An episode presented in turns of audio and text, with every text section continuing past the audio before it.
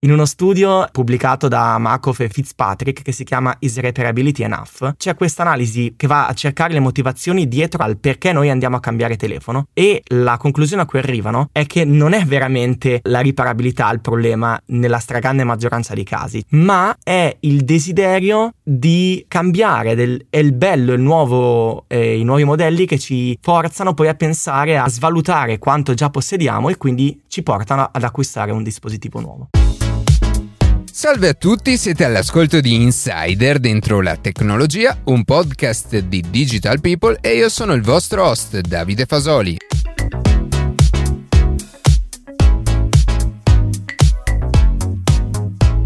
Oggi in questa puntata natalizia e l'ultima del 2021 parleremo di come possiamo dare maggiore valore ai dispositivi tecnologici che abbiamo attraverso il riutilizzo, la riparazione e la condivisione. Prima di passare alle notizie che più ci hanno colpito questa settimana, vi ricordo che potete seguirci su Instagram a chiocciola dentro la tecnologia, iscrivervi alla newsletter e ascoltare un nuovo episodio ogni sabato mattina su Spotify, Apple Podcast, Google Podcast oppure direttamente direttamente sul nostro sito.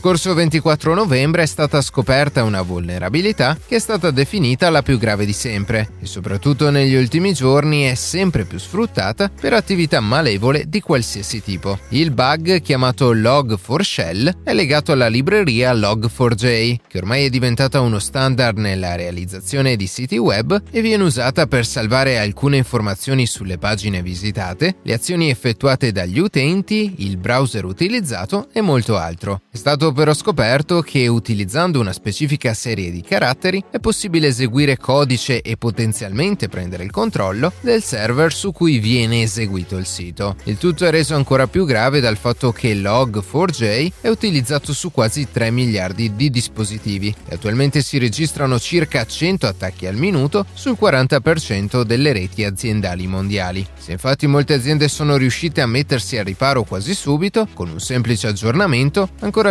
tantissimi server utilizzano programmi e librerie troppo datati per essere aggiornati in pochi minuti. E questo ovviamente le rende delle prede facili per moltissimi criminali e rendendo seriamente Log4Shell un problema, come è stato definito, di proporzioni catastrofiche. Nella scorsa puntata abbiamo introdotto per la prima volta il tema delle ghost e cloud kitchen, ovvero particolari cucine nelle quali viene preparato solamente cibo da sporto e in certi casi anche takeaway. E per rimanere sull'argomento, secondo quanto riportato da Bloomberg, la celebre piattaforma TikTok ha annunciato che nel 2022 lancerà il proprio servizio di ristorazione grazie a una partnership con Virtual Dining Concepts, un'azienda già navigata nel settore che aiuterà la società cinese a consegnare a domicilio i piatti preparati. In sostanza, TikTok sfrutterà il servizio delle cloud kitchen di ristoranti esistenti, comprese alcune delle catene del partner commerciale, fornendo loro la formazione, il packaging per gli alimenti e soprattutto le ricette, le quali saranno ispirate ai piatti più famosi su TikTok, resi celebri dagli stessi influencer. Secondo le fonti già citate, inizialmente la pietanza che darà il via a questo progetto sarà la celebre baked feta pasta, una sorta di pasta al forno con feta e pomodorini, che con il nome di TikTok pasta è stata la ricetta più cercata quest'anno su Google negli Stati Uniti.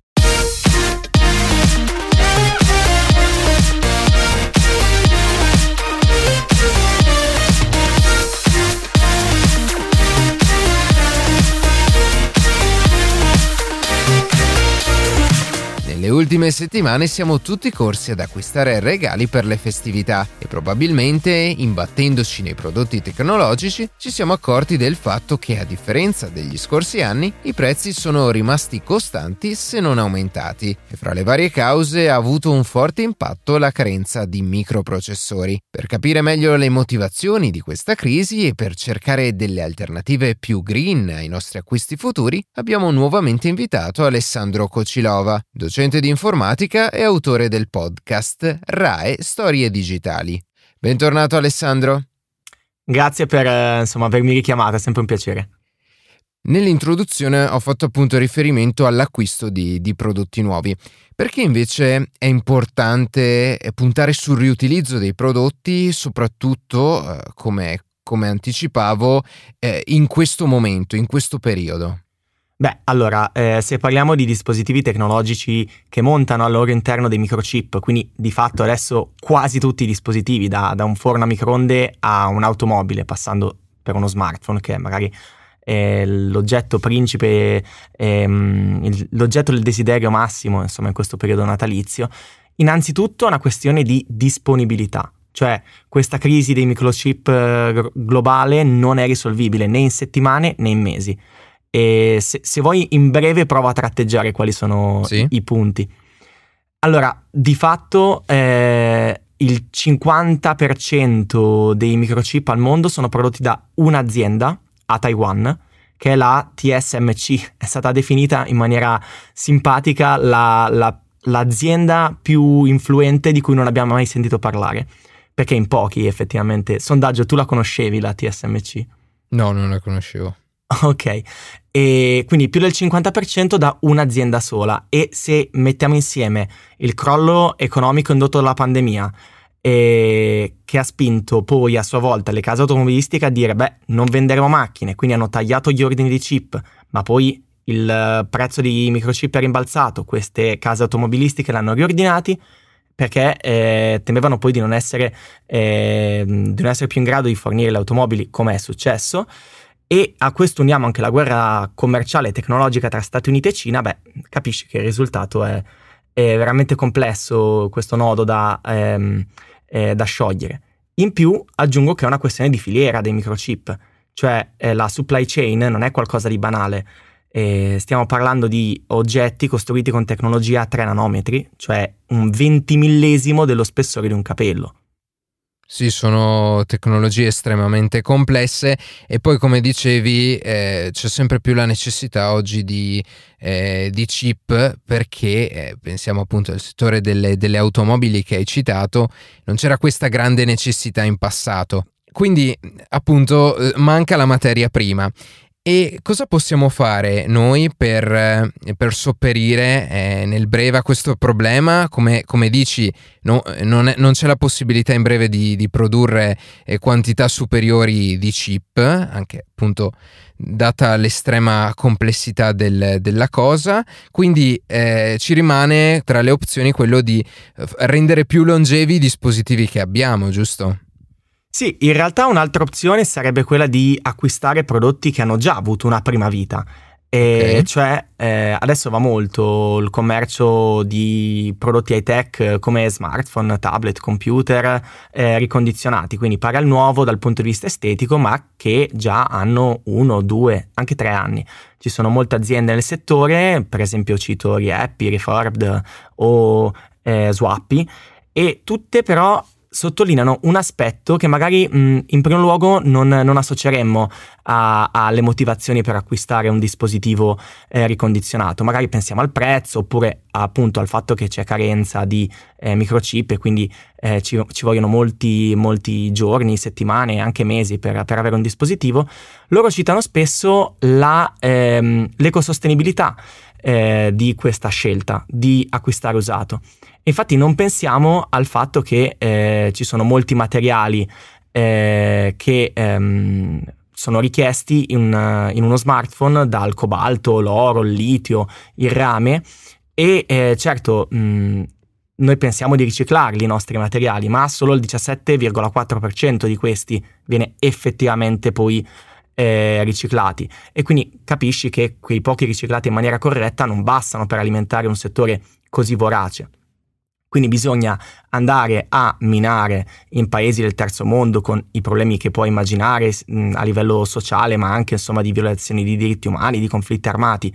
Bisogna andare a minare eh, nuovi materiali e eh, c'è un forte problema anche di lavoro minorile, quindi oltre che un problema di sostenibilità mh, ambientale, quest- acquistare eh, senza fine prodotti nuovi ha anche un conseguenze di eh, sostenibilità sociale.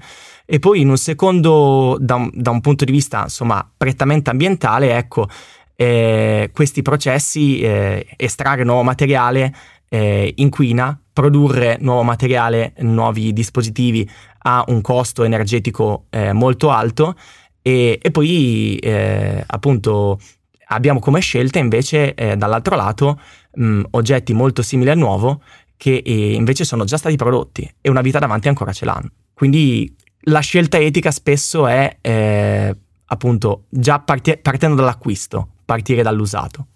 Sì, certo, eh, c'è effettivamente anche il tema, il tema ambientale che, che, è importantissimo. E tornando alla domanda invece che, che ti facevo poco fa, eh, oltre appunto a questo aspetto del, dell'acquisto, del, dell'usato di prodotti ricondizionati, eh, possiamo fare comunque qualcosa per eh, rendere più longevi quelli che, che abbiamo già?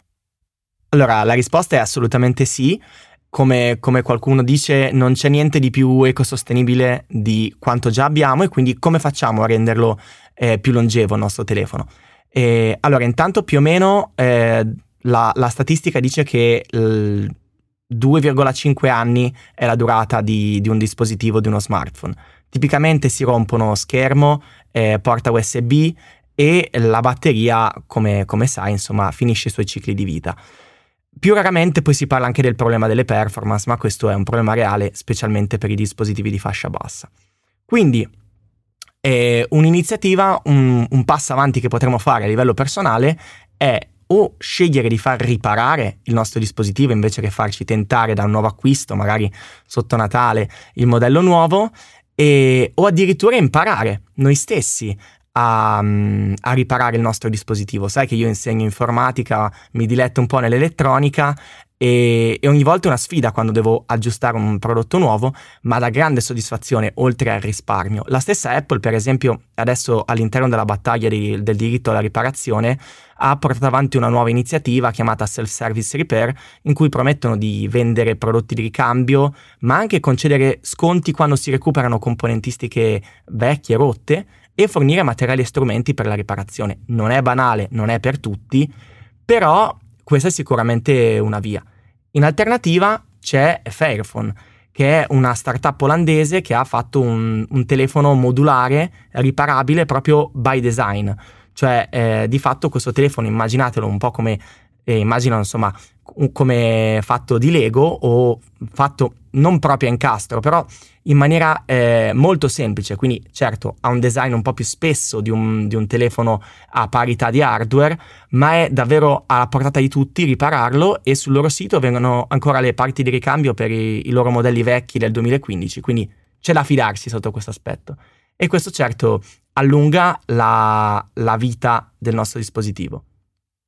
Eh sì, eh, fra l'altro Fairphone, eh, di Fairphone ne avevamo parlato anche eh, la scorsa volta che eri venuto a trovarci e nel, nel tempo è migliorato eh, rispetto a un anno e mezzo fa, come è cambiata questa realtà di Fairphone? Allora, di fatto... Um quello che dicono quelli, i, diciamo, gli esperti di tecnologia che hanno avuto modo di provarlo e dicono che questo è il primo vero dispositivo Fairphone che consigliano a tutti, ecco, perché è molto, mh, mm, come dire, è molto normale, cioè è simile in tutto e per tutto a un telefono eh, di ultima generazione, solo che è più facile da riparare e è molto più probabile che vi duri davvero tanti anni, tant'è che la garanzia è di 5 anni. Aggiungo a questo però un piccolo elemento psicologico, cioè in uno studio eh, ho fatto i compiti a casa oggi, come puoi vedere, in uno studio ehm, pubblicato da Markov e Fitzpatrick che si chiama Is Repairability Enough? E c'è questa analisi usando proprio big data eh, di, eh, che va a cercare le motivazioni dietro al, al perché noi andiamo a cambiare telefono e la conclusione a cui arrivano è che non è veramente il, la riparabilità il problema in, nella stragrande maggioranza dei casi, cioè per esempio io non ho mai rotto lo schermo di nessun mio telefono, ma è il desiderio di, eh, come dire, eh, cambiare, del, è il bello, il nuovo, eh, i nuovi modelli che ci forzano poi a pensare a, come dire, a svalutare quanto già possediamo e quindi ci portano ad acquistare un dispositivo nuovo. E questo non può essere anche spinto magari da, dalle stesse aziende attraverso il marketing, mi viene da pensare? Ma assolutamente sì, voglio dire, quando eh, adesso non so se posso fare un esempio, però ecco, mh, la, la, marca di telefoni che possiedo aggiorna i, i, modelli ogni sei mesi, no? Quindi ogni sei mesi il telefono che hai acquistato diventa, non dico obsoleto, però non è più il meglio che c'è sul mercato. E quindi questo certo ha, ha un grande effetto. La stessa Fairphone, per carità, bravi e belli, però eh, di fatto eh, chi ha il Fairphone 4 ha un, un, telefono migliore di chi ha il Fairphone 3. Ecco, non sono anche loro, eh, come dire, immuni da questo tipo di critica. Certo, ma in quel caso dipende anche dal fatto che che inevitabilmente la tecnologia migliora, si miniaturizza e quindi possono anche loro produrre eh, telefoni, penso, eh, migliori anche esatto, con esatto. una filosofia eh, diversa da quelle delle, delle grandi aziende. Esatto, esatto, come dicevamo prima, poi la tecnologia avanza, i nanometri dei processori diminuiscono, le batterie migliorano, quindi è normale anche voler provare a fare un prodotto più all'avanguardia, ecco. Se no gireremo ancora col 3310, ecco. Prima che eh, realizzassimo questa, questa, chiacchierata, mi hai parlato di due realtà, due progetti strettamente legati a, ai temi che stiamo affrontando. Ce li vuoi raccontare e spiegare qual è la, la loro idea di fondo? Sì, allora, um, diciamo che uno dei progetti in cui sono incappato ultimamente a Bologna è il progetto Quattro Occhi che, come definirlo, una sorta di esperimento sociale barra gioco di società barra opera d'arte, molto in tema col Natale perché ha a che vedere con la cultura del dono ma anche del consumo, visto che di fatto la, la, il Natale è una festa laica del consumo che mette d'accordo tutti da, da Occidente e Oriente.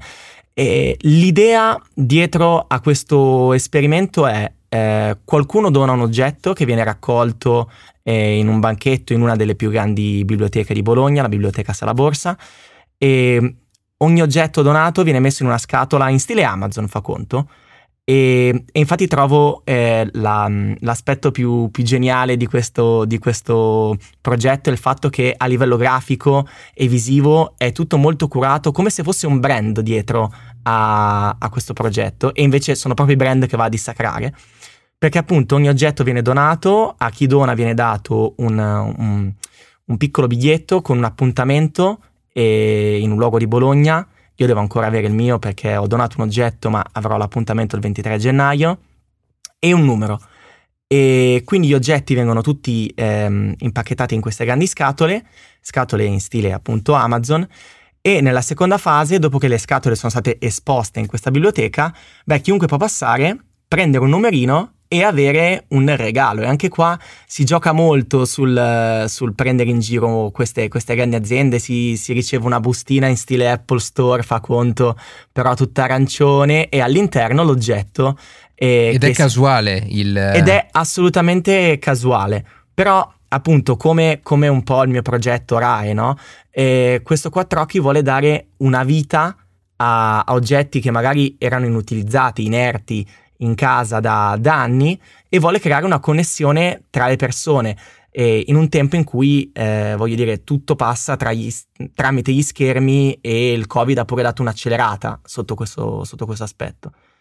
È interessante, insomma, questo modo di esaminare sia come dire, il nostro rapporto col consumo che con le dinamiche sociali, perché appunto a un certo punto ci sarà l'ultima fase di appuntamento al buio, in cui ti confronti e vedrai eh, quello, quello che hai, incontrerai la persona a cui hai donato un oggetto e vi confronterete sul perché, su eh, cosa rappresenta quell'oggetto per te, sulla storia legata a quell'oggetto e magari, chissà, un nuovo proprietario potrà farne miglior uso. Quindi eh, gli oggetti possono essere di qualsiasi tipologia o specifici? Di qualsiasi tipologia, eh, Faccio uno spoiler, ma sì, faccio uno spoiler e dico che io ho donato un vecchio lettore MP3 di quelli fatti a, a chiavetta USB e mm, con dentro le puntate del mio podcast caricate, così, così giusto per farmi un po' di marketing virale.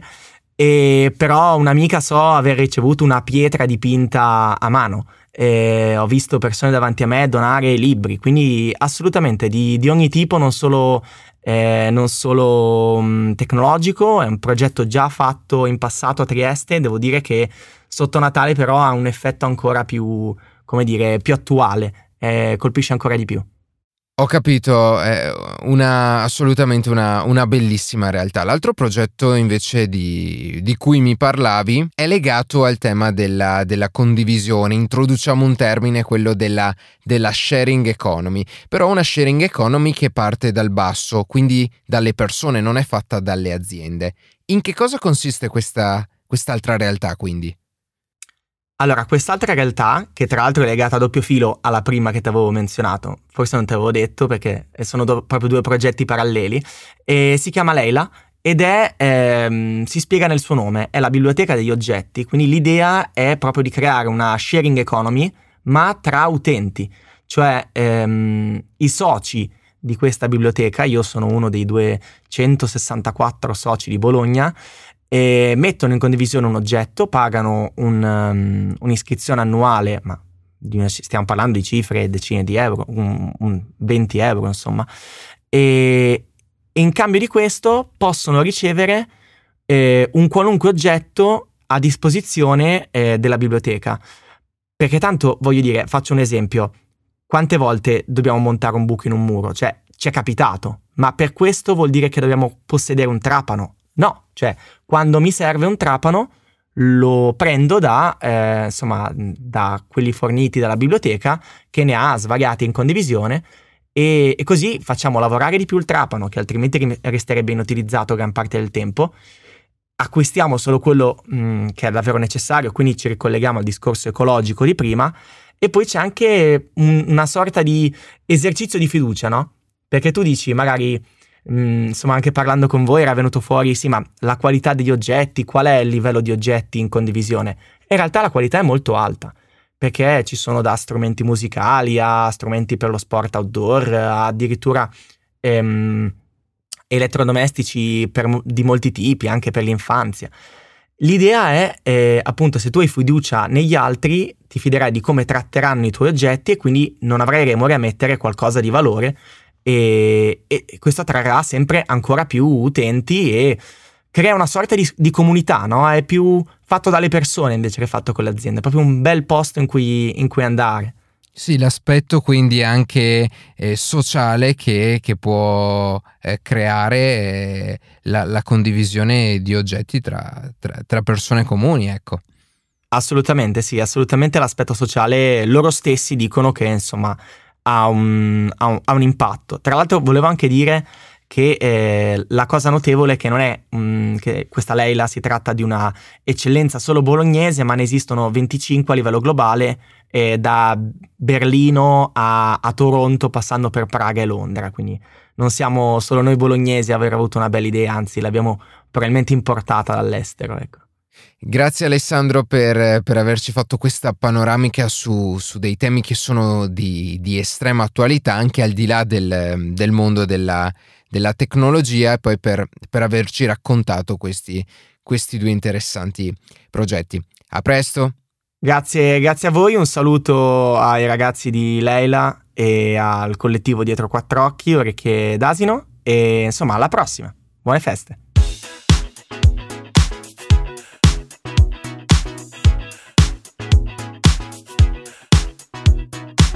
E così si conclude questa puntata di Insider dentro la tecnologia. Io ringrazio come sempre la redazione e in special modo Matteo Gallo e Luca Martinelli che ogni sabato mattina ci permettono di pubblicare un nuovo episodio. Per qualsiasi tipo di domanda o suggerimento scriveteci a redazione chioccioladentrolatecnologia.it, seguiteci su Instagram a chioccioladentrolatecnologia dove durante la settimana pubblichiamo notizie e approfondimenti. Qualsiasi caso nella descrizione della puntata troverete troverete tutti i nostri social. Se trovate interessante il podcast condividetelo che per noi è un ottimo modo per crescere e non dimenticate di farci pubblicità. Noi ci sentiamo la settimana prossima.